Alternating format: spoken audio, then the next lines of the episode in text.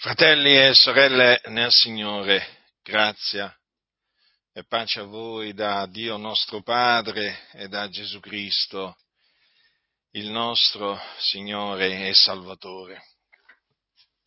Nell'epistola di Paolo ai Santi di Roma leggiamo queste parole, precisamente al capitolo 11,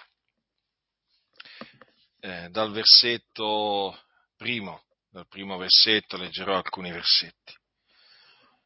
Dice l'Apostolo Paolo, che vi ricordo era apostolo e dottore dei gentili, per volontà di Dio e non per volontà degli uomini. Dice l'Apostolo Paolo, io dico dunque, il Dio ha egli reietto il suo popolo, così non sia perché anch'io sono israelita, della progenie d'Abramo, della tribù di Beniamino. Il Dio non ha reietto il suo popolo che ha preconosciuto. Non sapete voi quello che la scrittura dice nella storia d'Elia? Come egli ricorre a Dio contro Israele dicendo, Signore, hanno ucciso i tuoi profeti, hanno demolito i tuoi altari e io, sono, e io sono rimasto solo e cercano la mia vita. Ma che gli rispose la voce divina? Mi sono riservato settemila uomini che non hanno piegato il ginocchio davanti a Baal. E così anche nel tempo presente v'è un residuo secondo l'elezione della grazia, ma se è per grazia non è più per opere, altrimenti grazia non è più grazia. Che dunque? Quel che Israele cerca non l'ha ottenuto, mentre il residuo eletto l'ha ottenuto. E gli altri sono stati indurati, secondo che è scritto, il Dio ha dato loro uno spirito di stordimento, degli occhi per non vedere, degli orecchi per non udire fino a questo giorno. E Davide dice, la loro mensa sia per loro un laccio, una rete, un inciampo e una retribuzione. Siano gli occhi loro oscurati, in guisa che non veggano, e piega loro del continuo la schiena. Dunque,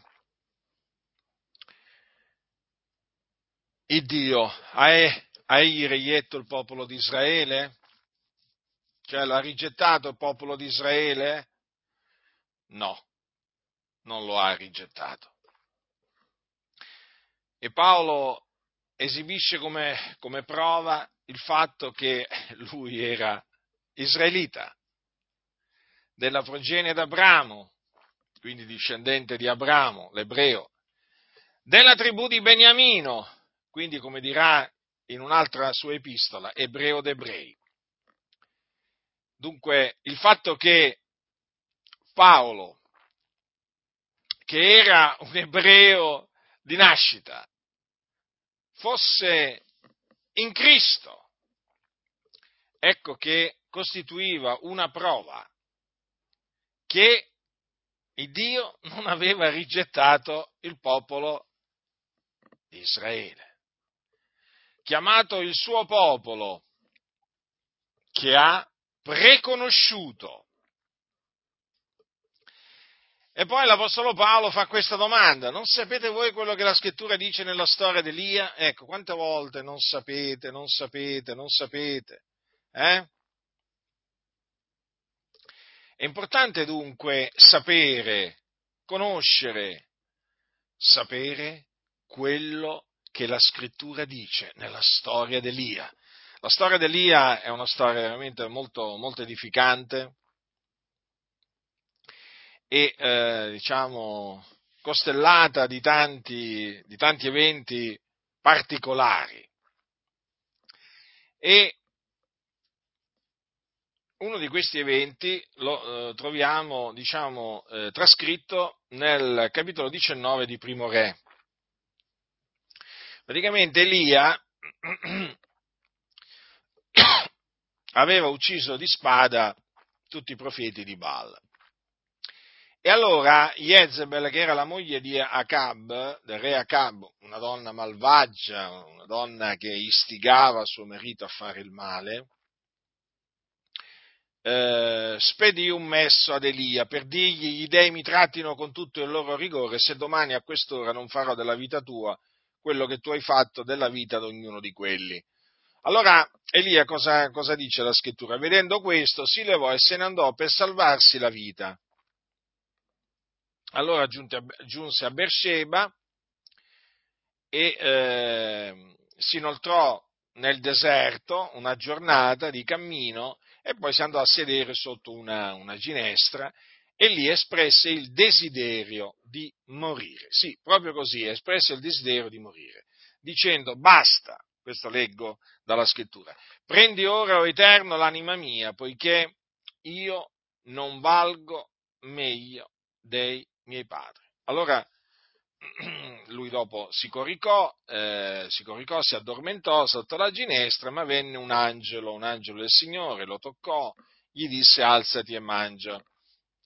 Allora lui eh, guardò e vide presso il, presso, presso il suo capo una focaccia cotta su delle pietre calde e una brocca d'acqua. Mangiò, beve, poi si coricò di nuovo e l'angelo del Signore tornò la seconda volta, lo toccò e disse alzati e mangia, no? perché il cammino è troppo lungo per te. Allora egli si alzò, mangiò e beve e la scrittura dice che per la forza che quel cibo gli dette camminò 40 giorni e 40 notti fino a Orebbe, il monte di Dio. Così è chiamato Oreb, il monte di Dio, la montagna, la, la montagna di Dio. Qui poi lui entrò in una spelonca, vi passò la notte e allora poi ecco che la parola del Signore giunse a lui, che fai tu qui Elia? E allora lui rispose, sono stato mosso da una grande gelosia per l'Eterno, per l'Iddio degli eserciti, perché i figli di Israele hanno abbandonato il tuo patto, hanno demolito i tuoi altari e hanno ucciso con la spada i tuoi profeti. Sono rimasto io solo e cercano di togliermi la vita. Vedete dunque in che stato d'animo si trovava il profeta Elia. Queste parole poi sono riprese dall'Apostolo Paolo dopo tanto tempo, e appunto sono parole che lui poi ha inserito in questa parte del, della sua epistola ai Romani ehm, per spiegare appunto che eh, il Dio non ha reietto il suo popolo che ha preconosciuto, no? perché appunto, come avete visto, eh, Paolo cita la storia di Elia.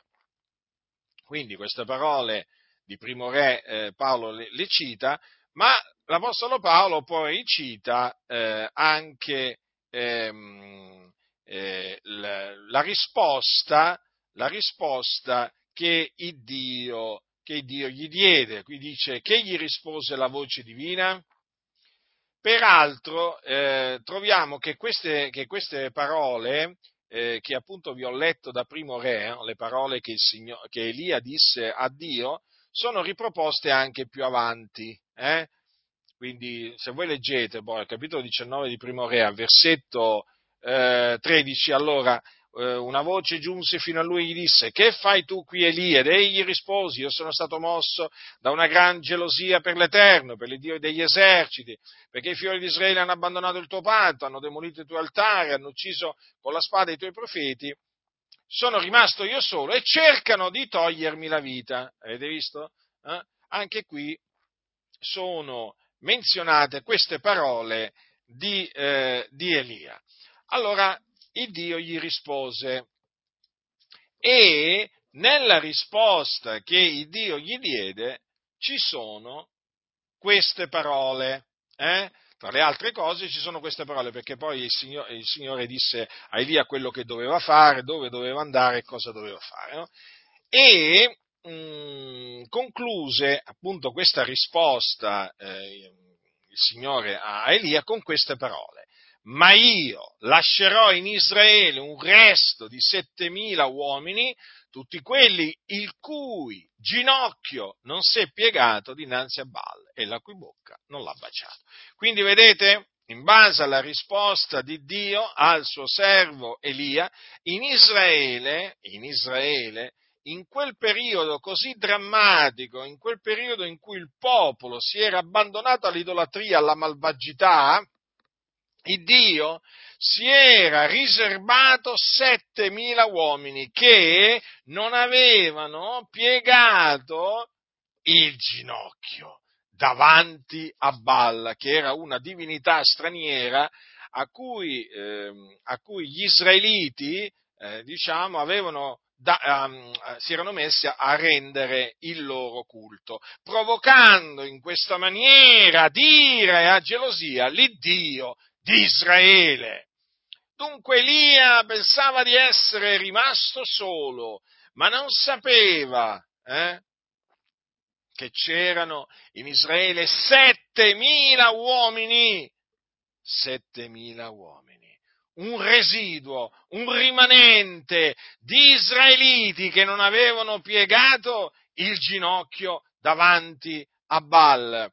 Vedete cosa? La descrizione che fece ehm, Elia eh, di quello che eh, diciamo in quel periodo era la situazione in Israele, guardate che drammatica. Allora, dice i figlioli di Israele hanno abbandonato il tuo patto. Questo cosa significa? Avevano abbandonato la legge di Dio. Dice hanno demolito i tuoi altari. Vi rendete conto? Avevano demolito gli altari di Dio. Poi hanno ucciso con la spada i tuoi profeti. Avevano ucciso, gli israeliti avevano ucciso chi? Chi? I profeti di Dio. Eh? Lo ripeto, queste parole sono parole di un israelita di nome Elia, il Tisibita. Hanno ucciso con la spada i tuoi profeti, si stava riferendo a un'opera malvagia che avevano fatto gli israeliti. Hanno ucciso con la spada i profeti di Dio. Ecco, E poi non solo rimasto, pensava di essere rimasto solo, ma poi ha detto anche Elia, cercano di togliermi la vita. Eh, I profeti, I profeti, sono sempre stati veramente presi di mira da chi? Eh? Da chi? Dai malvagi. Perché? Perché i profeti ricevono da Dio visioni, sogni, rivelazioni. La parola di Dio gli viene rivelata per trasmetterla, eh? trasmetterla al popolo o anche al singolo. E ai tempi di, eh, di Elia, come anche poi anche in tempi successivi, i profeti che Dio suscitava, li suscitava per mandarli al popolo, per esortare il popolo a convertirsi dalle, dalle vie malvagie, a ravvedersi, a convertirsi, a fare frutti degni di ravvedimento. Altrimenti il giudizio di Dio sarebbe piombato sopra di essi. E sapete che cosa avveniva? Avveniva che il popolo non ascoltava i profeti perché prendeva, eh, il popolo prendeva le parole dei profeti e se le gettava dietro le spalle, faceva la stessa cosa che, che faceva con la, legge, con la legge di Mosè. E eh, quindi i profeti venivano vituperati, venivano perseguitati e venivano anche uccisi dagli israeliti. Ma attenzione, la parola dei profeti non moriva, la parola dei profeti era una parola vivente e vera, era la parola di Dio che poi si compiva, si adempiva. Quindi anche se, diciamo, eh, certi profeti eh, parlarono da parte di Dio e poi furono eh, uccisi, però la loro parola poi si adempì. Ma perché? La parola dei profeti di Dio era la parola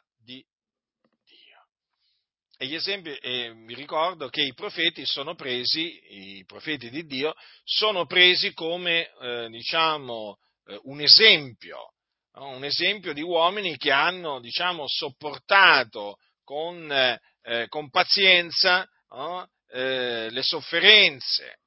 E poi anche è bene sempre ricordarci, è bene sempre ricordarci eh, quello che dice Gesù eh, in quello che è stato definito il sermone sul monte, Beati voi quando voltraggeranno e vi perseguiteranno e mentendo diranno contro voi ogni sorta di male per cagione mia, rallegratevi e giubilate perché il vostro premio è grande nei cieli, perché così hanno perseguitato i profeti che sono stati prima di voi. Quindi noi sappiamo che il trattamento che noi riceviamo da parte degli empi a motivo di Cristo è diciamo, un trattamento che non è nuovo sotto il sole, in quanto lo ricevettero prima di noi i profeti del Signore.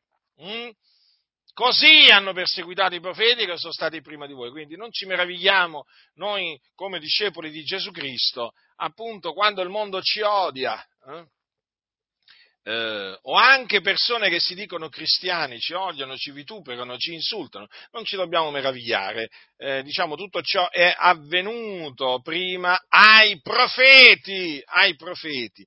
E dunque, che gli rispose la voce divina? Mi sono riservato settemila uomini che non hanno piegato il ginocchio davanti a Baal. Così eh, le cita queste parole l'Apostolo Paolo ai santi di Roma. Mi sono riservato. Ecco, quindi Dio si era riservato un rimanente, un resto di israeliti in mezzo a tutto il popolo, eh? se l'era riservato per lui, ed erano quelli che non avevano piegato il ginocchio davanti a Baal. Allora l'Apostolo Paolo prende questa risposta che gli diede a Elia la voce divina, mi piace questa espressione, la voce divina, perché era la voce di Dio. Allora l'Apostolo Paolo prende questa parola per dire, per dire questo. E così anche, notate, anche nel tempo presente v'è un residuo secondo l'elezione della grazia. Vedete?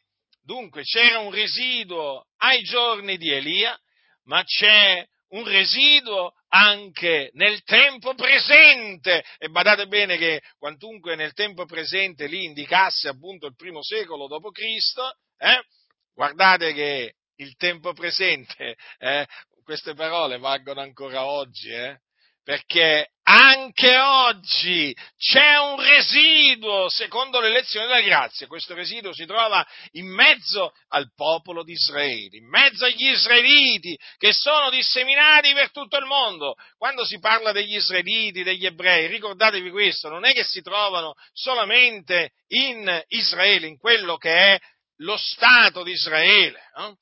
Il rinato Stato di Israele. Sapete che lo Stato, di, lo Stato di Israele è rinato nel 1948. Mm? Quindi dopo, dopo, dopo, la seconda guerra mondiale Dio ha operato in maniera tale da fare rinascere questo, eh, questo Stato, lo Stato di Israele e eh, appunto non è che gli ebrei sono solo quelli che abitano eh, nella, nella, terra di Israele, nella terra santa. Ricordatevi che quella è una terra santa, come Gerusalemme. Gerusalemme è una città santa, è la città del re. Capite? Eh, dobbiamo, dobbiamo, parlare come parla la Sacra Scrittura, su tutto, non solamente su una parte. Eh? Le cose che ci piacciono le diciamo, le cose che, che, magari a qualcuno non piacciono, allora che facciamo? Facciamo finta di non leggerle, di non saperle, non le diciamo. No, no, no, no. Noi dobbiamo dire tutto quello che sta scritto e queste cose vanno dette, anche queste cose vanno dette. Allora, quindi praticamente ci sono ebrei, eh, in Israele, quindi nello stato attuale eh, di Israele, chiamato il moderno Stato di Israele, ma ci sono anche ebrei in America, negli Stati Uniti d'America, ci sono ebrei in Sud America, in Centro America, in Russia, ci sono ebrei in Africa, ci sono, ci sono ebrei in Australia, ci sono ebrei eh, in Europa, hm? ci sono ebrei anche in Europa, sapete? Mm. Anche in Italia ci sono, ci sono in Italia, ci sono in Italia degli ebrei, eh? Allora, insomma, sono praticamente gli ebrei della diaspora diciamo, chiamiamoli, chiamiamoli, chiamiamoli, così perché in effetti fanno parte di, tutti, di, tutta quella comunità ebraica della diaspora, della dispersione. Peraltro c'erano anche ai giorni, ai giorni degli apostoli, eh? anche ai giorni degli apostoli sostanzialmente le cose erano, erano uguali perché c'erano gli ebrei che erano nella terra di Israele però poi c'erano gli ebrei che si trovavano nella provincia dell'Asia, eh, che si trovavano eh, in, in, nella Caia e così via, no? o che si trovavano a Roma. Peraltro a Roma, a Roma, dove sono io, eh, c'è appunto un'antica comunità ebraica, ah, molto antica. Dunque, tra tutti questi ebrei, hm, che sono dei milioni, eh, allora c'è un residuo, eh, c'è un residuo di, eh, di ebrei che viene chiamato così questo residuo, un residuo secondo l'elezione della grazia, o viene chiamato anche il residuo eletto. Perché? Perché questi ebrei sono stati eletti a salvezza fin dal principio, prima della fondazione del mondo.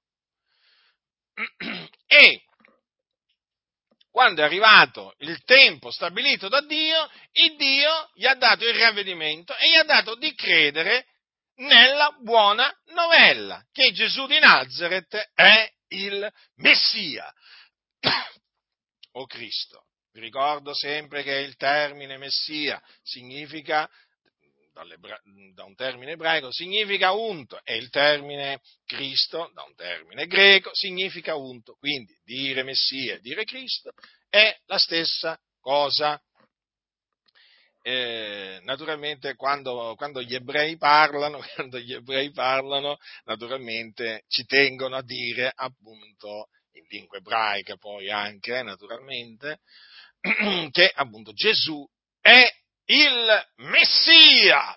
Allora il Signore gli ha dato di credere a questi ebrei che formano il residuo eletto, di credere, di ravvedersi e di credere che Gesù di Nazareth è il Messia, che è morto per i nostri peccati secondo le scritture, che fu seppellito, che risuscitò dai morti il terzo giorno, secondo le scritture, e che apparve ai testimoni che erano innanzi stati scelti da Dio. Quindi sono nostri fratelli e sorelle in Cristo, perché ci sono anche delle sorelle in Cristo. Mm? Quindi sono ebrei di nascita, esattamente come lo erano Pietro, Giovanni, Maria Maddalena, eh? Devo continuare, avete capito? Paolo, e così via, e così via, e così via. Non ci dimentichiamo mai, eh? Che noi gentili, fratelli e sorelle nel Signore, noi gentili siamo venuti dopo, prima sono venuti gli ebrei, eh? Infatti dice l'Evangelo, non mi vergogno dell'Evangelo perché essa è potenza di Dio per la salvezza di ogni credente, del giudeo prima e poi del greco. Eh? L'ordine stabilito da Dio. L'Evangelo doveva essere prima annunziato ai giudei, agli ebrei, agli israeliti, perché poi sono tutti termini comunque che sono sinonimi. Eh? E doveva essere prima annunziato ai giudei e poi ai gentili. Mm? Quindi i primi salvati furono ebrei, che facevano parte appunto eh, del residuo eletto. Dunque, tra tutti questi milioni di ebrei che ci sono nel mondo, ancora oggi c'è un rimanente, un residuo. Sono pochi, è vero, d'altronde è chiamato rimanente, residuo, eh, eletto e quindi sono, eh, fanno parte degli eletti questi ebrei. Mm? Sono gli ebrei che credono che Gesù di Nazareth è il Messia, quindi sono nati da Dio, sono figliuoli di Dio, eh, sono cosparsi del sangue di Gesù Cristo, hanno lo spirito di Cristo in loro eh, e quindi sono nostri fratelli e sorelle, membri del corpo di Cristo. Eh, quindi è bene sempre che ce le ricordiamo queste cose, fratelli, perché sapete, molti tendono a dimenticarsene queste cose.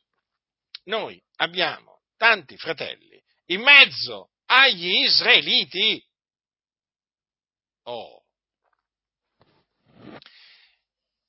Ma ai tempi degli apostoli com'era, com'era la situazione? Com'era la situazione? Come era la situazione? le chiese dei gentili, eh? ma lo sapevano, lo sapevano di avere dei fratelli in Cristo ebrei? E certo che lo sapevano. L'Apostolo Paolo, che era apostolo e dottore dei gentili, era lui stesso ebreo era della tribù di Beniamino, ebreo d'ebrei, e lo diceva pure capito? E che non sapevano chi era, chi era, l'Apostolo Pietro, non sapevano che era anche lui un ebreo, e che non lo sapevano chi era Giovanni. Allora li stimavano come fratelli, parlo appunto delle chiese dei gentili, perché al tempo, poi naturalmente nel primo secolo d.C., a un certo punto sorsero le chiese dei gentili in Cristo, perché Dio visitò i gentili e appunto eh, per trarre da questi un popolo per il suo nome, visitò quindi eh, e salvò coloro che lui aveva eh, eletto prima della fondazione del mondo.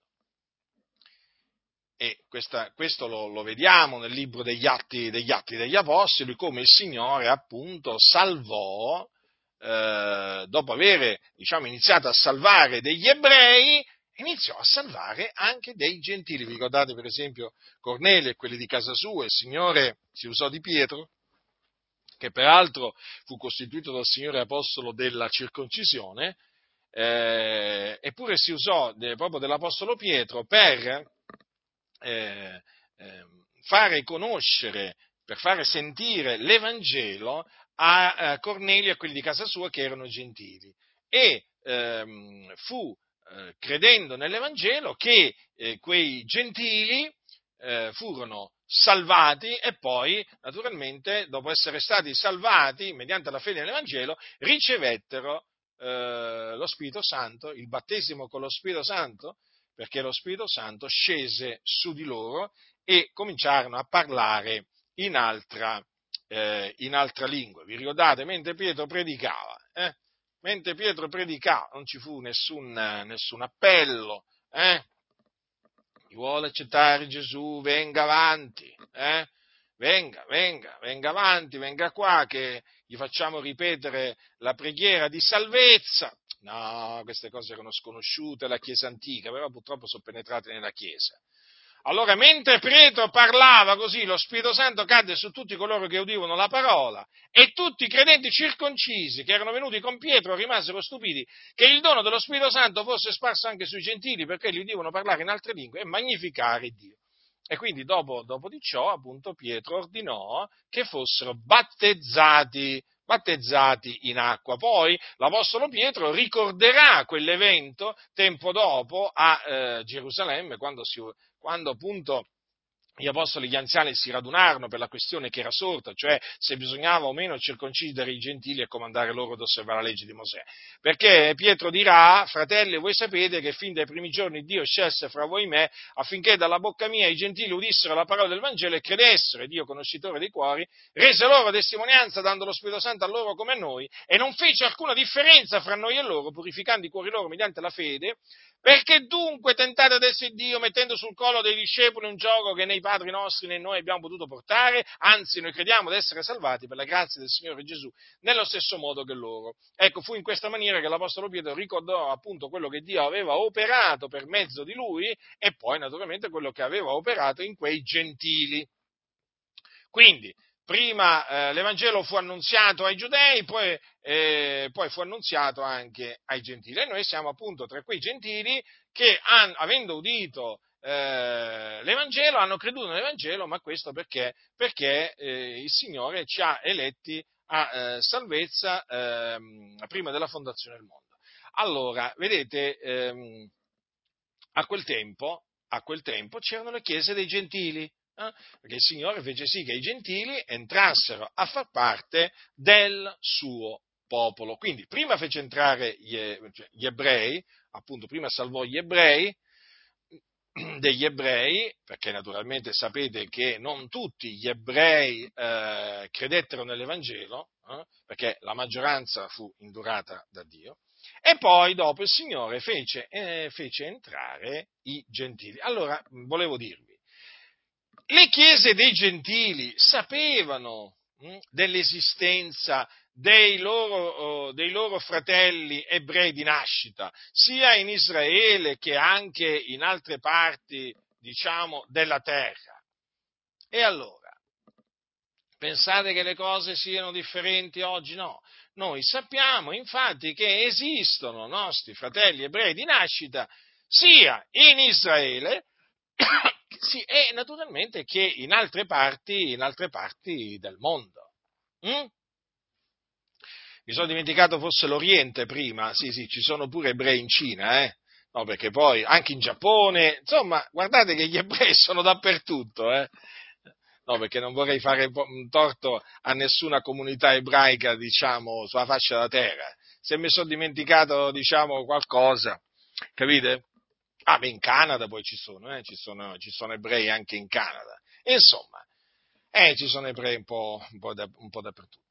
E allora volevo dire, le cose stanno esattamente come stavano ai giorni degli Apostoli. Ora, ehm, perché, è importante, eh, perché è importante sapere dell'esistenza eh, del residuo eletto in mezzo agli israeliti, perché generalmente quando si sente parlare degli ebrei si sente parlare appunto degli ebrei che non credono nel, nell'Evangelo, cioè che non credono che Gesù è il Messia. Eh, ma infatti i media, i media, naturalmente, dove la presenza ebraica comunque è, diciamo, diciamo piuttosto, piuttosto, consistente, cosa voglio dire? Ci sono molti, molti giornalisti no, di, origine, di, origine, ebraica, eh?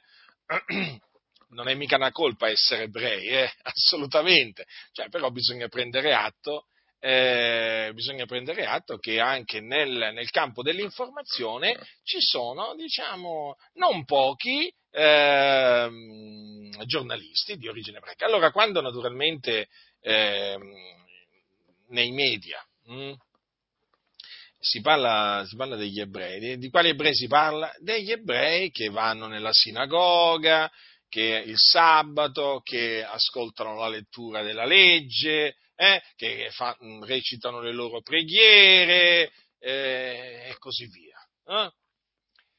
eh però naturalmente eh, pochissime volte si sente, si sente, parlare dai media più importanti degli ebrei messianici. Eh?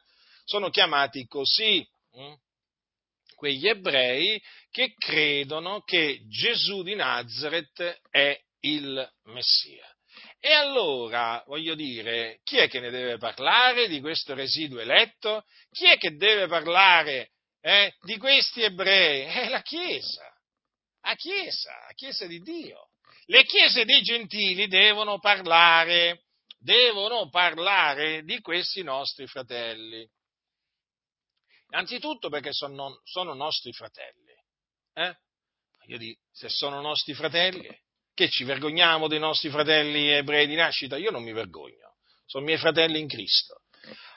Ma ehm, naturalmente mh, mm, è bene appunto ricordarci di questo perché eh, ciò appunto eh, è la conferma che il Dio non ha reietto il suo popolo che ha preconosciuto.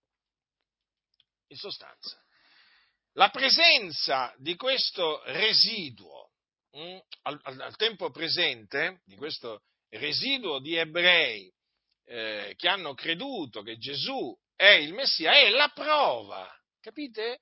È la prova che Dio non ha reietto il suo popolo, che ha preconosciuto perché ci sono, sapete, quelli che dicono, ah, ma Dio ha rigettato Israele. No, questo non si può dire. Come si fa a dire una cosa del genere? Dice l'Apostolo Paolo, eh, eh, il Dio egli reietto il suo popolo, fa la domanda. E come risponde? Così non sia. Capite? Guardate che di false dottrine nel mondo ce ne sono di ogni tipo e di ogni specie. Eh? Allora state molto attenti. Il Dio non ha reietto il popolo, il suo popolo che ha preconosciuto. E la, la prova, la dimostrazione è che c'è al tempo presente Pensate quanti, quanto tempo è passato da quando Paolo ha scritto queste parole, eppure ancora oggi queste parole sono attuali. Al tempo presente c'è un residuo secondo l'elezione della grazia. E noi in questo vediamo naturalmente, naturalmente l'adempimento della parola del Signore. Vi ricordate cosa disse eh, Isaia riguardo a Israele? quando anche il numero dei figliuoli di Israele fosse come l'arena del mare, il rimanente solo sarà salvato. Perché il Signore eseguirà la sua parola sulla terra in modo definitivo e reciso. E poi dice l'Apostolo Paolo, sempre ai Romani, e come Isaia aveva già detto prima, se il Signore degli eserciti non ci avesse lasciato un seme, saremmo divenuti come Sodoma e saremmo stati simili a Gomorra. Ora, di questo rimanente, di questo residuo, i profeti ne parlarono abbondantemente. Capite? E oggi noi vediamo vorrei dire ancora oggi, perché prima lo hanno visto, diciamo, nel primo secolo d.C. i nostri fratelli gentili di nascita come noi, noi vediamo ancora oggi l'adempimento di queste parole di Dio. Capite, fratelli, il Signore ha un, un certo numero di ebrei salvati per grazia mediante la fede in Gesù il Messia. Avete capito? Ora, eh, sapere che al tempo presente c'è un residuo eletto, quindi ci impedisce, ci impedisce di, eh, di, credere che Dio abbia rigettato il, il suo popolo. Ma poi, ma poi ci fa, eh, ci ricorda che c'è un induramento parziale in Israele. Si è prodotto un induramento parziale in Israele. E anche questo induramento parziale che si è prodotto in Israele, diciamo, perdura da molti secoli. Già appunto da quando Gesù, il figlio di Dio, era, era sulla terra. Perché? Perché eh, il Signore aveva decretato di indurare gli altri. Gli altri, infatti, come dice Paolo, gli altri sono stati indurati. E anche qui, e anche per quanto riguarda l'induramento degli altri, assistiamo a, eh, al, stiamo vedendo l'adempimento delle parole del Signore. Perché dice, secondo che è scritto, il Dio ha dato loro uno spirito di stordimento, degli occhi per non vedere, degli orecchi per non udire, fino a questo giorno. Poi dice, e Davide dice, la loro mensa sia per loro un laccio, una rete, un inciampo e una retribuzione, siano gli occhi loro oscurati in guisa che non veggono e piega loro del continuo la schiena. Quindi vedete, la presenza del residuo eletto ci ricorda che in Israele si è prodotto, naturalmente per opera di Dio, un induramento parziale, che praticamente eh, riguarda la maggioranza degli ebrei, ricordatevi sempre però a livello mondiale. Eh? Capite, fratelli e sorelle? E questo ci ricorda che non dipende né da chi vuole né da chi corre, ma da Dio che fa misericordia. La salvezza non dipende dalla volontà dell'uomo, ma dipende dalla volontà di Dio. Secondo che Dio disse al, uh, al Mosè, io farò grazia a chi vorrò far grazia. Quindi il Dio in mezzo al popolo di Israele, ha voluto fare grazia a tot numero di persone, mentre gli altri li ha indurati, tutto secondo il beneplacito naturalmente della sua volontà. E chi osa dire a Dio tu hai fatto male o tu dovevi fare così anziché cos'ha? Ma chi siamo noi? Il Dio fa tutto ciò che vuole. Quindi vedete, è bene sapere queste cose per, è bene sapere che appunto della, della, della presenza del residuo eletto in mezzo a Israele per ricordarci degli altri, degli altri ebrei, eh? gli ebrei disubbidienti, gli ebrei increduli, gli ebrei, capito? Ecco, eh, questi praticamente sono stati indurati. Dio gli ha dato uno spirito di stordimento, degli occhi per non vedere e degli orecchi per non udire fino a questo giorno. Infatti, quando si studia l'ebraismo, in maniera approfondita, io l'ho studiato l'ebraismo, sia quello antico che quello moderno. E che cosa ho notato? Che le cose non sono cambiate praticamente, non c'è niente di nuovo.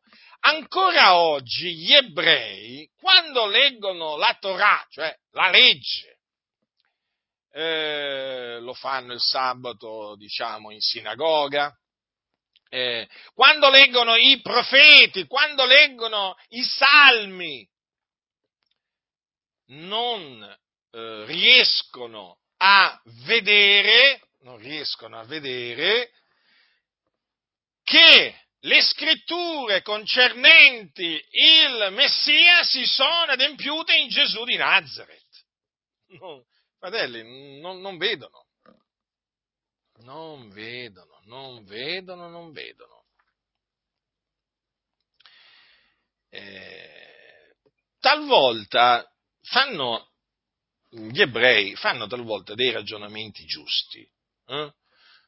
su determinate tematiche, beh, d'altronde hanno la legge. Eh? Però quando arrivano eh, a parlare del Messia, proprio tenebre fitte. Infatti, che cosa dice, eh, che cosa dice l'Apostolo Paolo? Ma le loro menti furono rese ottuse Infatti, sino al di d'oggi, quando fanno la lettura dell'antico patto, lo stesso velo rimane senza essere rimosso perché è in Cristo che esso è abolito. Sto leggendo dal secondo Corinzi capitolo 3. Ma fino ad oggi, quando si legge Mosè, un velo rimane steso sul cuor loro. Quando però si saranno convertiti al Signore, il velo sarà rimosso. Vedete dunque, c'è un velo, fratelli, sì, sì, c'è un velo steso sul cuor loro. Leggono, ma non intendono perché quel velo è rimosso solo in Cristo. Infatti è solamente nel momento in cui un ebreo eh, riconosce, crede che Gesù di Nazareth è il Messia, che quel velo viene rimosso. Allora dice, ero cieco, ora ci vedo. Cioè, veramente. Allora si ci vede. Allora vede nelle parole della legge, nelle parole dei profeti, dei salmi, l'adempimento di quelle parole le vede in Gesù di Nazareth e dice, io credo che Gesù è il Messia. Capite? Ma fino a quando il Signore non gli dà il ravvedimento in ebreo, non gli dà di credere, non c'è niente da fare, fratelli nel Signore, non c'è niente da fare, ma proprio niente, eh? Ma questo si capisce da, da, come parlano, da come scrivono i rabbini, no? che poi i rabbini sono quelli che poi ammaestrano oh, gli israeliti. Eh, eh, sono ciechi, sono ciechi, hanno, come dice la scrittura, ehm, eh, hanno, il Signore non gli ha dato degli, degli occhi per vedere, o, o meglio, eh, cioè appunto, il Signore non gli ha dato occhi, occhi, per vedere, nemmeno orecchi per sentire.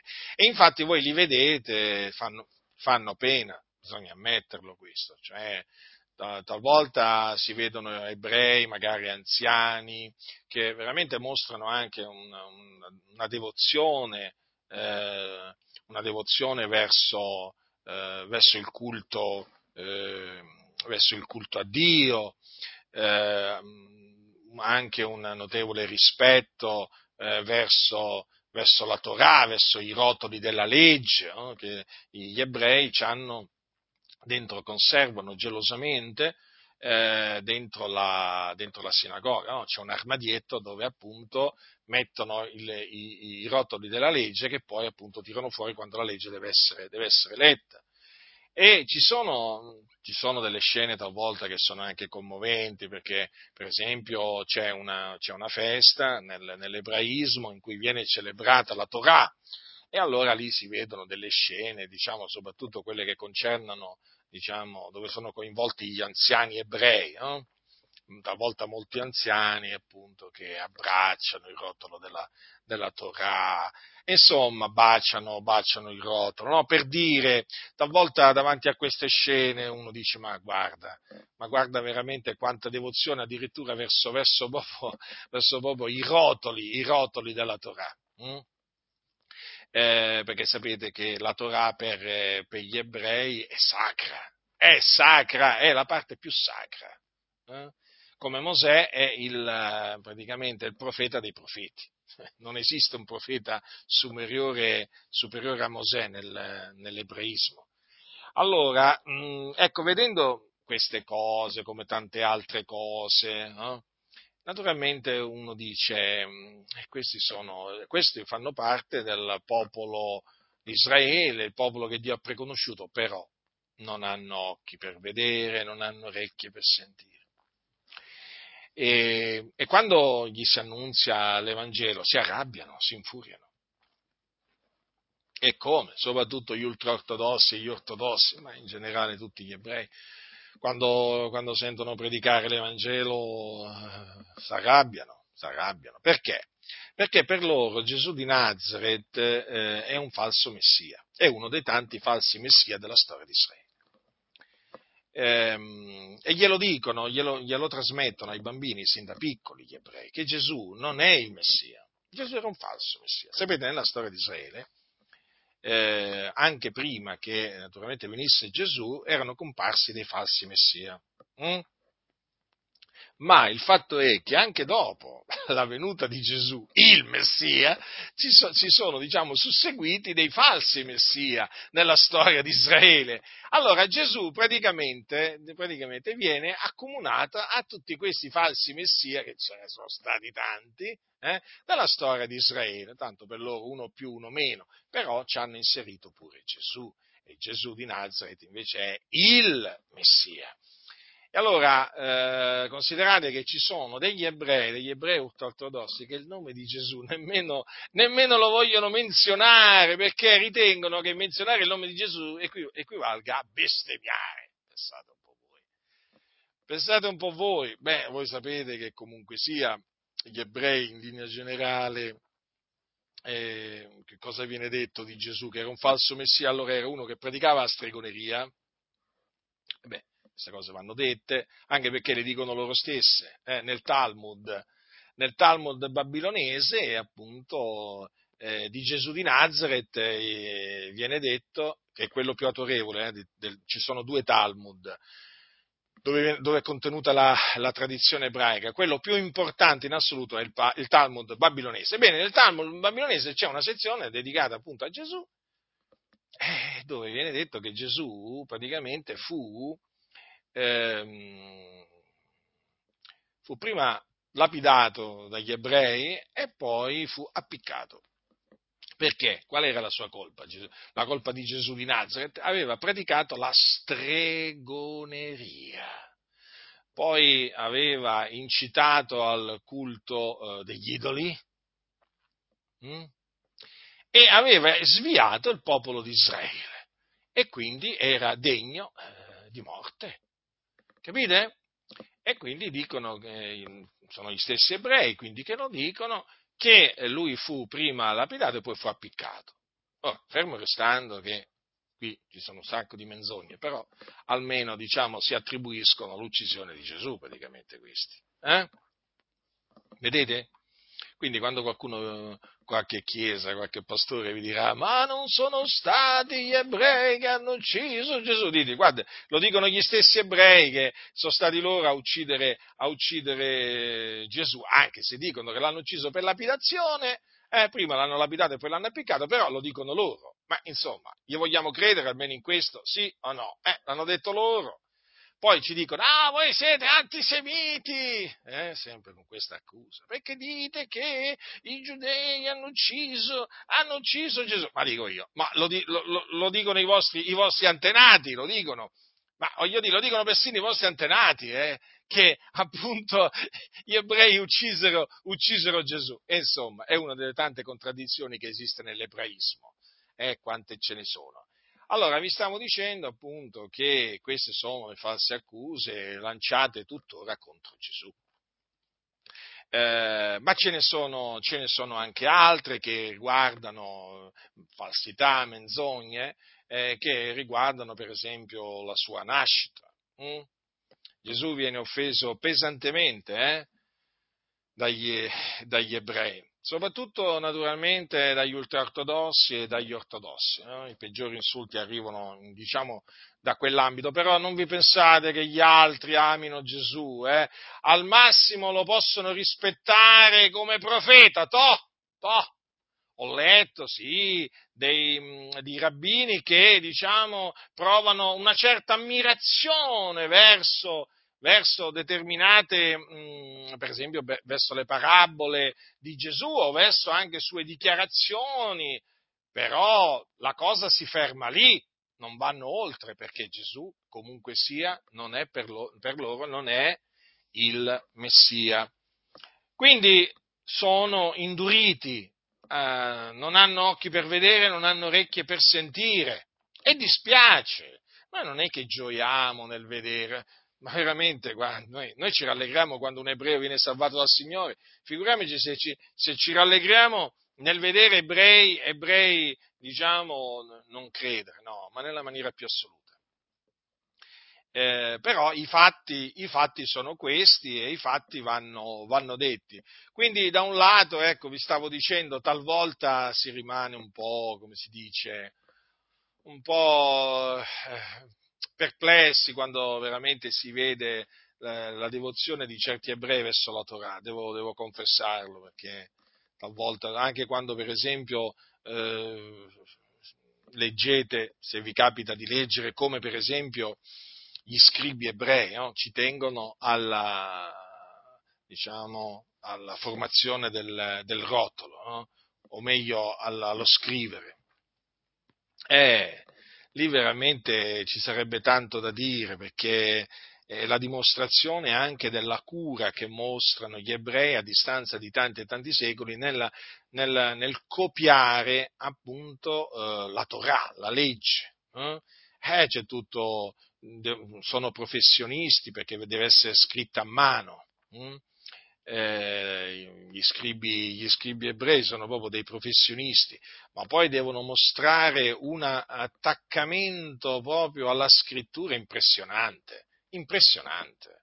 Eh, guardate, fratelli del Signore, che que, quello, quella è una delle cose che lascia più, più impre, impressionati, eh?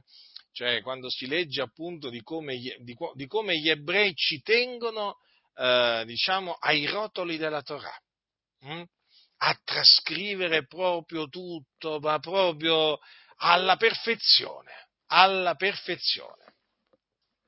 Ma questo giusto un po' per, per ricordare comunque che noi, voglio dire, eh, voglio dire nel, nello studiare l'ebraismo riconosciamo poi anche quegli aspetti, eh, diciamo, che non, non vanno contro, contro, contro la parola di Dio anzi, anzi che confermano, però, ripeto, quando si arriva all'Evangelo, lì naturalmente ci si trova davanti proprio a persone ti possono magari, dei rabbini ti possono fare anche dei discorsi, per esempio, ci sono dei rabbini che fanno dei discorsi contro l'aborto che sono proprio inconfutabili eh, contro l'aborto o per esempio contro l'omosessualità. Proprio discorsi, diciamo, eh, dal punto di vista biblico, perfetti, non, c'è niente da dire, devi dire solo amen perché è la verità no? e citano le scritture naturalmente. Però quando, arri- quando, quando cominciano a parlare di Gesù, lì cominciano a bestemmiare contro Gesù, a offendere Gesù.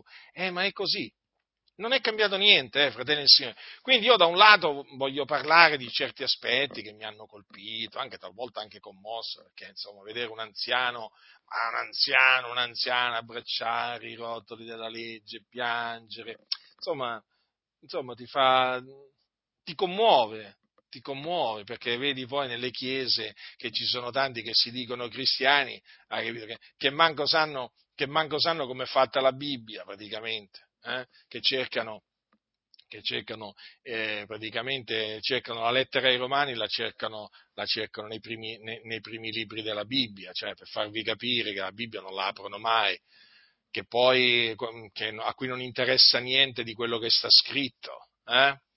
Eh, cioè che mostrano proprio un'irriverenza verso la Sacra Scrittura che è spaventosa.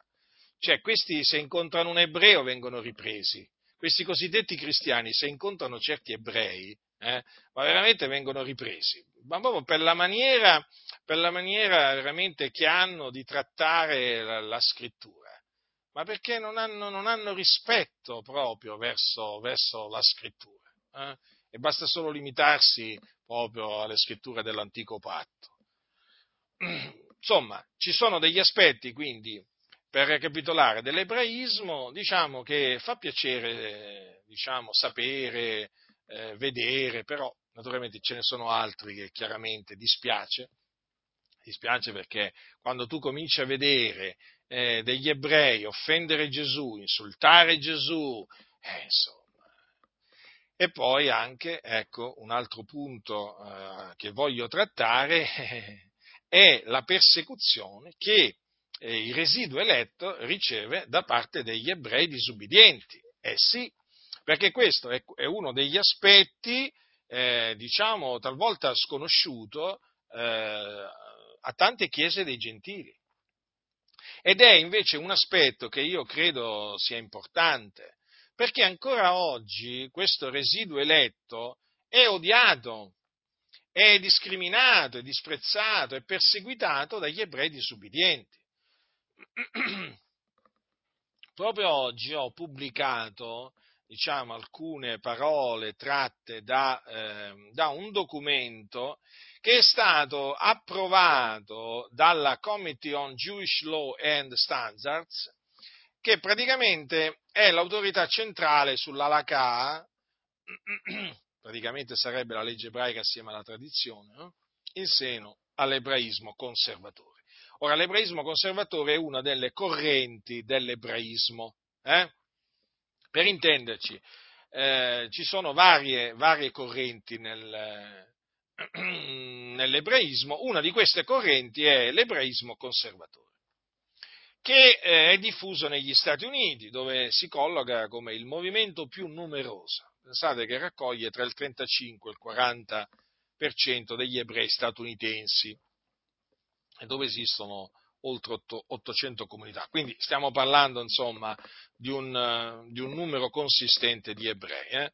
E poi questo ebraismo conservatore è, naturalmente esiste anche in Israele e in altri paesi. Ora, questa commissione, il 23 ottobre del 2012, è una commissione composta da diciamo, diversi rabbini autorevoli, ha approvato un documento contro gli ebrei messianici. E eh, questo, questo, documento, che poi si intitola eh, The Status of Messianic Jews, cioè lo status degli ebrei messianici, è veramente un documento molto interessante. È un documento molto interessante, credetemi, ognuno di voi lo dovrebbe scaricare e leggere, è in inglese, eh? però c'è la possibilità, c'è la possibilità oggi col traduttore automatico, viviamo in una eh, diciamo in un periodo storico in cui esiste il traduttore automatico, che è vero che non è perfetto, però insomma nell'usarlo si riesce talvolta a capire, diciamo, per, per sommi capi, abbastanza di un, di un documento. Voi usate il, il, traduttore automatico per tradurre questo documento che è in inglese veramente vedrete che è molto interessante. Allora, in questo documento eh, si parla, ci sono varie domande che vengono fatte sugli ebrei messianici. Allora, praticamente di questi ebrei che cosa viene detto? Non credono soltanto che Gesù era il Messia, ma che egli era Dio fatto uomo, credono nella Trinità, nella nascita virginale, nel peccato originale, nella salvezza per mezzo di Gesù soltanto e nella santità del cosiddetto Nuovo Testamento. No? Questo giusto per inquadrare chi sono, come li inquadrano, come li definiscono, appunto questi rabbini come definiscono gli ebrei messianici. E ma che cosa viene detto di questi ebrei messianici? Che sono degli apostati, cioè praticamente che hanno abbandonato la religione ebraica e hanno abbracciato un'altra religione, perché questo è il peccato di apostasia secondo l'ebraismo.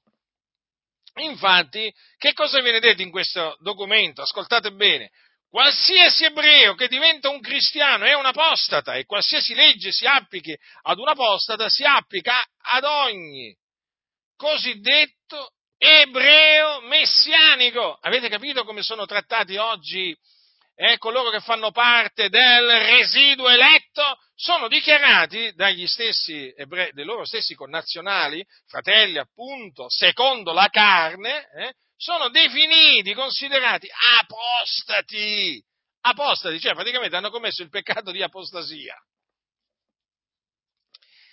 Eh, è terribile? Beh, non c'è niente di nuovo, fratelli del Signore, sotto il sole.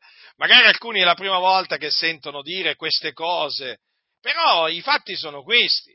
E quindi cosa dicono questi rabbini? Praticamente dicono che gli ebrei delle varie organizzazioni messianiche, tra cui spicca eh, Jews for Jesus, cioè Ebrei per Gesù, che è una delle, effettivamente, credo che sia l'organizzazione eh, messianica più conosciuta sia in Israele che al mondo, eh?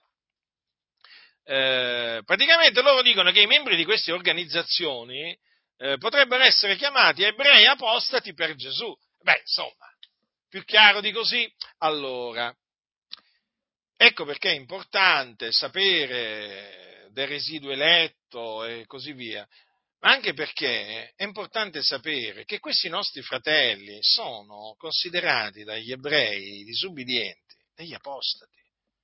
E guardate che gli apostati in seno, apostati in seno all'ebraismo non è che vengono trattati bene, eh? vengono trattati male. Mm? Vengono disprezzati, vengono odiati, vengono perseguitati. Eh? Se c'è la possibilità da parte di autorità civili eh, di ostacolarli nell'evangelizzazione, lo fanno anche. Eh? O magari anche in altre, in altre circostanze, eh, se hanno la possibilità, vi posso assicurare che lo fanno tranquillamente. Parlo naturalmente di quello, di quello che avviene nella terra, nella, nella, terra, nella terra di Israele. Quindi è bene che si sappiano questo, poi ci sono certi gruppi, ci sono certi gruppi di ebrei, in particolare ortodossi, ortodossi che questi sono veramente terribili, eh? non arrivano a livello di Saulo da Tarso, eh, però comunque sia, sono violenti, eh? Sono violenti, eh? E agli ebrei per Gesù proprio non li vogliono manco vedere, manco sentire. Capite? Cioè, fratelli nel Signore, ma qui dove pensate che viviamo? Viviamo in un altro mondo? Guardate che viviamo nello stesso mondo in cui vivevano gli apostoli. Eh? Il mondo ancora oggi giace tutto quanto nel maligno. Che cosa pensate voi che sia Israele? Eh? Israele è uno Stato come lo era praticamente anche ai giorni degli apostoli. Hm? Solo ai tempi di Gesù e degli apostoli era sotto la dominazione romana. Eh? Ma voglio dire, ma voi cosa vi pensate? Che sia cambiato qualcosa? Eh? Guardate che l'odio, l'odio, il disprezzo verso, da, da parte degli ebrei disubbidienti verso gli ebrei che credono in, in Gesù non è cambiato, non è cambiato pressoché niente. Poi naturalmente la misura, la misura di odio, di disprezzo, di discriminazione può variare da ebreo a ebreo, sì, siamo d'accordo. Eh? Ci possono essere ebrei tolleranti, mentre invece ci sono ebrei intolleranti. Vabbè, questo ci sta. Ma in linea generale il residuo eletto è considerato, eh, un, sono considerati ebrei apostati. Capite? E guardate che ci sono molti ebrei, non sono manco più ebrei questi, capite? Manco più ebrei sono. Quindi perché è importante dunque parlare del residuo eletto? Per ricordarci anche di questi nostri fratelli nelle preghiere, affinché noi preghiamo per il residuo eletto degli ebrei, che poi, badate bene, guardate che anche in altre parti del mondo, quindi sto parlando adesso di nazioni che non sono Israele, guardate che anche lì, nelle varie comunità, eh, diciamo, ebraiche, nel momento in cui un ebreo crede che Gesù di Nazareth è il Messia, viene proprio espulso eh, dalla sinagoga, espulso, cacciato via, perché è un apostata. Capite? È un apostata. Ha offeso gravemente la religione, la, la religione dei padri. Ha rinnegato la religione dei padri quindi la situazione cambia relativamente, perché poi anche, per esempio, in America, anche in Russia, un ebreo messianico all'interno della comunità ebra- ebraica verrà discriminato, odiato, disprezzato. Ma queste cose è bene che si sappiano. È bene che le chiese dei gentili sappiano queste cose, perché noi siamo chiamati a pregare per, anche per i nostri fratelli ebrei di nascita. Lo dobbiamo fare, fratelli nel Signore. Lo dobbiamo fare. È giusto che si faccia, perché soffrono, soffrono a motivo dell'Evangelo. Perché dobbiamo dimenticarci dei nostri fratelli ebrei di nascita? Noi invece ci, ci vogliamo ricordare di loro e vogliamo anche ricordare il trattamento che ricevono dai loro connazionali per, a causa dell'Evangelo. Significa essere antisemiti questi? Eh vabbè, se mi chiamano antisemita perché dico questo, pazienza, non mi interessa, ma io so che in mezzo al popolo di Israele c'è un residuo eletto eh, che sono appunto fratelli, sorelle, membri del corpo di Cristo, che hanno lavato le loro vesti nel sangue dell'agnello. E quindi che faremo? Ce ne dimenticheremo? Li ignoreremo? No, non li dobbiamo ignorare e li dobbiamo ricordare. Eh, lo so, lo so che dà fastidio lo so che da, a chi dà fastidio naturalmente quello che dico, so perfettamente a chi dà fastidio, dà fastidio a tutte quelle chiese che sono ammanicate con la sinagoga, o meglio col sinedrio, lo chiamo così, va, invece di sinagoga lo chiamo, lo chiamo sinedrio, diciamo che sono quelle chiese che si sono alleate con Caiafa, eh? così sono ancora più esplicito e questa cosa io non la sopporto. Non la sopporto perché è una vergogna, uno scandalo. È uno scandalo che ci siano chiese evangeliche eh, che si alleano con chi? Con quelli che odiano, disprezzano, discriminano e perseguitano i nostri fratelli ebrei di nascita. Questo è un gravissimo scandalo e io lo voglio denunciare questo scandalo ne ho denunciati tanti di scandali. Mm? E questo è uno di quelli che io voglio denunciare con forza. Eh? Questi qui, invece di ricordarsi dei loro fratelli che sono, che, che, eh, dei loro fratelli ebrei di nascita che vengono perseguitati dagli ebrei disubbidienti, di chi si vanno a ricordare? Degli ebrei disubbidienti per allearsi con loro, fare affari con loro, attività assieme a loro. Ma che cosa sono queste cose? Ma che cosa sono queste cose? Una vergogna. Sono uno scandalo. Sono uno scandalo. Eh, poi si presentano eh, per fargli piacere, poi cancellano pure la, la, la scritta Gesù Cristo è il Signore. E beh, certo, Bisogna, fare, bisogna compiacere, compiacere gli ebrei disubbidienti. Vergogna! Vi dovete vergognare tutti quanti. Tutti quelli che siete stati d'accordo con questa infamità, con questo veramente gesto infame, scandaloso, vergognoso, abominevole agli occhi di Dio. Sì, alcuni anni fa a Catania. Eh? si sono radunati là, si sono radunati le chiese sioniste, eh, si sono radunate con ebrei disubbidienti per fare che cosa? Per stringere un patto. Eh? Che patto era quello? Un patto che aveva la faccia di Dio contro. E infatti Dio glielo ha distrutto, glielo ha annichilito, eh? li ha svergognati. Eh? E in quel locale di culto dove fu appunto, diciamo, firmato questo patto, dove, eh, che è un locale di culto di una chiesa pentecostale, fu rimossa la scritta Gesù Cristo il Signore per compiacere agli ebrei disubbidienti. E in quella riunione non fu menzionato il nome santo del Signore Gesù Cristo, il figlio di Dio. Si vergognarono di Gesù. E queste sono poi le chiese pentecostali sioniste. Eh? Ma il Dio li ha svergognati pubblicamente.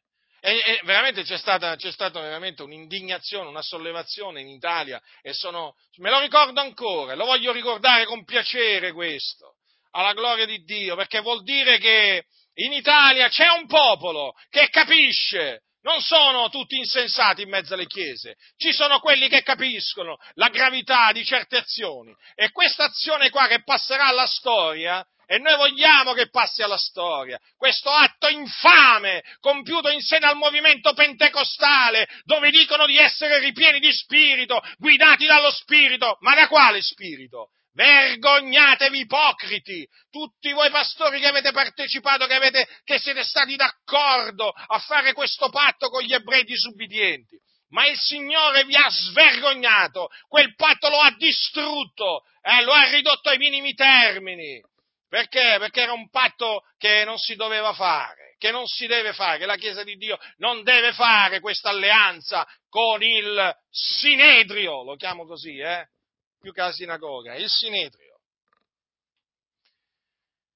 Ecco, si mettono coi persecutori invece che con i perseguitati. Eh? Ma queste cose qui devono essere denunciate, è una vergogna, è una vergogna, e questo è successo in Italia, questo è successo in Italia. Eh? Che fine ha fatto quel patto? Non se ne sente più parlare. Com'è? Che è successo? Ma certo, perché non aveva l'approvazione di Dio, si sono messi là a firmare, a firmare, a firmare. Ma che avete firmato? Avete firmato la vostra condanna, ipocriti. Eh? Quando io penso ai nostri fratelli ai nostri fratelli ebrei di nascita quanto hanno, quanto hanno veramente subito ai tempi degli apostoli, eh, quante sofferenze, persecuzioni che hanno subito per mano degli ebrei disubbidienti. Quando penso ancora oggi ai tanti nostri fratelli ebrei, ebrei eh, che, che, subiscono discriminazioni anche in Israele, oltraggi, offese a motivo dell'Evangelo, e poi devo vedere qui in Italia eh, Cosa devo vedere qua in Italia? Pastori evangelici che firmano un patto con chi? Con il Sinedrio, con la sinagoga. Vergogna, ma vergogna.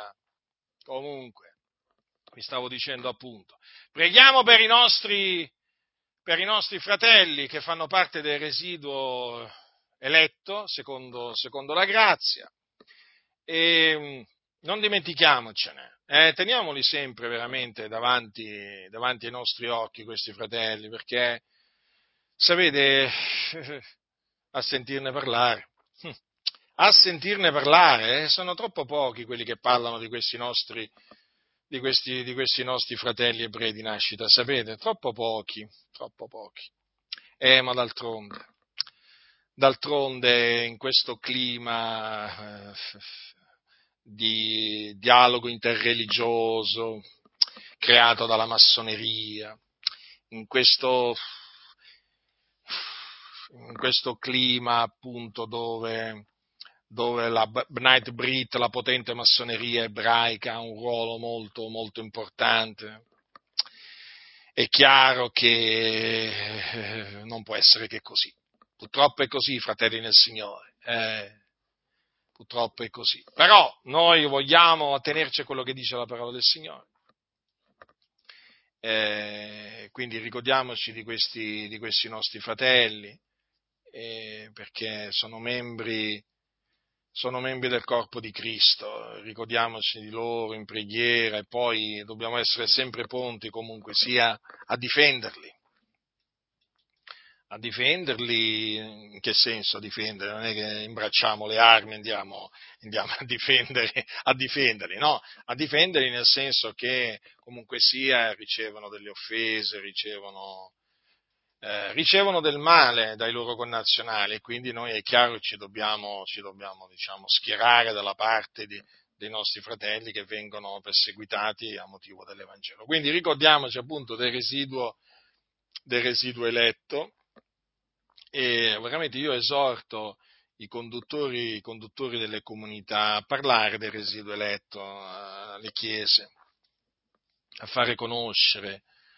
eh, il, residuo, il residuo eletto. Certo, quando, quando, si parla del residuo eletto, naturalmente non ci dimentichiamo, mm, chiaramente come vi ho detto prima, automaticamente si deve parlare degli altri che sono stati indurati, verso i quali naturalmente io esorto a non insuperbirsi, eh, perché è chiaro che eh, sono gli ebrei disubbidienti, sono stati troncati a motivo, a motivo della loro incredulità, però noi non ci dobbiamo insuperbire contro i rami, eh, perché ci dobbiamo sempre ricordare che eh, noi siamo diventati partecipi della radice, della grassezza dell'ulivo, eh, siamo stati innestati contro natura in questo, in questo ulivo, eh? Eh, cioè in questo ulivo domestico. È vero che ci sono stati, ci sono dei rami che sono stati troncati a motivo dell'incredulità, ma è anche vero che noi sussistiamo per la fede. Quindi voglio dire, non ci dobbiamo insuperbire nei confronti dei rami troncati, ma dobbiamo temere Dio. Perché giustamente Paolo dice, e questo è bene ricordarcelo sempre, se Dio non ha risparmiato i rami naturali, non risparmierà neppure te. Vedi dunque la benignità, la severità di Dio, la severità verso quelli che sono caduti, ma verso te la benignità di Dio, seppur tu perseveri nella sua benignità, altrimenti anche tu sarai reciso. Vedete, quindi questo è un serio monito rivolto a noi che siamo stati, noi gentili di nascita, che siamo stati innestati eh, contro natura nel, nell'ulivo eh, domestico. Quindi che cosa significa? Che se noi non perseveriamo nella benignità di Dio, anche noi saremo recisi. Mm? Quindi massima attenzione. Eh, massima attenzione e non diventiamo presuntuosi, fratelli del Signore, perché i presuntuosi fanno una brutta fine. Hanno fatto sempre una brutta fine i presuntuosi. E quindi l'Apostolo Paolo questo ce lo ha, ce lo ha ricordato, eh, ce lo ha ricordato a noi gentili in questa epistola ai Romani, e quindi noi faremo bene comunque sia a prendere nota di questo hm? e a temere il Dio. Ricordatevi che, ricordatevi che l'induramento parziale prodotto in Israele è stato necessario affinché la salvezza giungesse a noi gentili, eh? per provocare poi gli ebrei a gelosia. E quindi naturalmente ci dobbiamo ricordare di questo, cioè che non dobbiamo insuperbirci contro gli altri, eh? gli altri ebrei che sono stati eh, indurati. E poi dobbiamo anche ricordarci che eh, un induramento parziale si è prodotto in Israele finché sia entrata la pienezza dei gentili. E così tutto Israele sarà salvato, secondo che è scritto il liberatore verrà da Sion, egli allontanerà da Giacobbe le impietà e questo sarà il mio patto con loro quando io torrò via i loro peccati. Quindi dobbiamo ricordarci anche questo, che viene il giorno in cui poi questo induramento parziale scomparirà, finirà, perché tutto Israele sarà salvato. E allora appunto si adempiranno queste parole che appunto cita eh, l'Apostolo Paolo ai santi di Roma. E nello spiegare queste, queste, questo, questo, principio, questo concetto, eh, anzi questo mistero perché dice Paolo, perché fratelli non voglio che ignorate questo mistero, è un mistero. Hm? Nello spiegare questo mistero, dice l'Apostolo Paolo, per, que, per quanto concerne l'Evangelo, essi, cioè gli ebrei, sono nemici per via di voi, ma per quanto concerne l'elezione sono amati per via dei loro padri, perché i doni e la vocazione di Dio sono senza pentimento. Poiché siccome voi siete stati in passato disubbidienti a Dio, ma ora avete ottenuto misericordia per la loro disubbidienza, Così anch'essi sono stati ora disubbidienti, onde per la misericordia a voi usata ottengano essi pure misericordia. Poiché Dio ha rinchiusi tutti nella disubbidienza per fare misericordia a tutti. Vedete il piano di Dio? Quanto è meraviglioso, fratelli del Signore. Quindi quello che il Signore ha detto si adempirà, a suo tempo si adempirà perché appunto è il disegno che lui ha formato in se stesso. Davanti naturalmente a questo, questo mistero, noi vogliamo esclamare come assieme all'Apostolo Paolo, oh profondità della ricchezza della sapienza e della conoscenza di Dio, quanto inscrutabili sono i suoi giudizi e incomprensibili le sue vie, poiché chi ha conosciuto il pensiero del Signore? Chi è stato il suo consigliere? O chi gli ha dato per il primo e gli sarà contraccambiato? Poiché da lui, per mezzo di lui e per lui sono tutte le cose. A lui sia la gloria in eterno. Amen. Dunque, vedete, fratelli? Ho voluto brevemente ricordarvi delle cose che voi già sapete, però sapete, è giusto che ve le ricordi. Perché, sapete, siamo tutti, rischiamo di diventare smemorati, ciascuno di noi rischia sempre di dimenticarsi qualcosa. E quindi è bene che si ricordi anche la presenza, l'esistenza del residuo eletto in mezzo al popolo di Israele. Mm? E naturalmente nel ricordare la presenza del residuo eletto in Israele si è edificati, eh? si rimane edificati, perché poi chiaramente la presenza, l'esistenza del residuo eletto è collegata a tanti aspetti, capite, fratelli del Signore, a tante cose. Mm? E naturalmente è collegato al proponimento dell'elezione di Dio, perché appunto è chiamato il residuo eletto. Eh?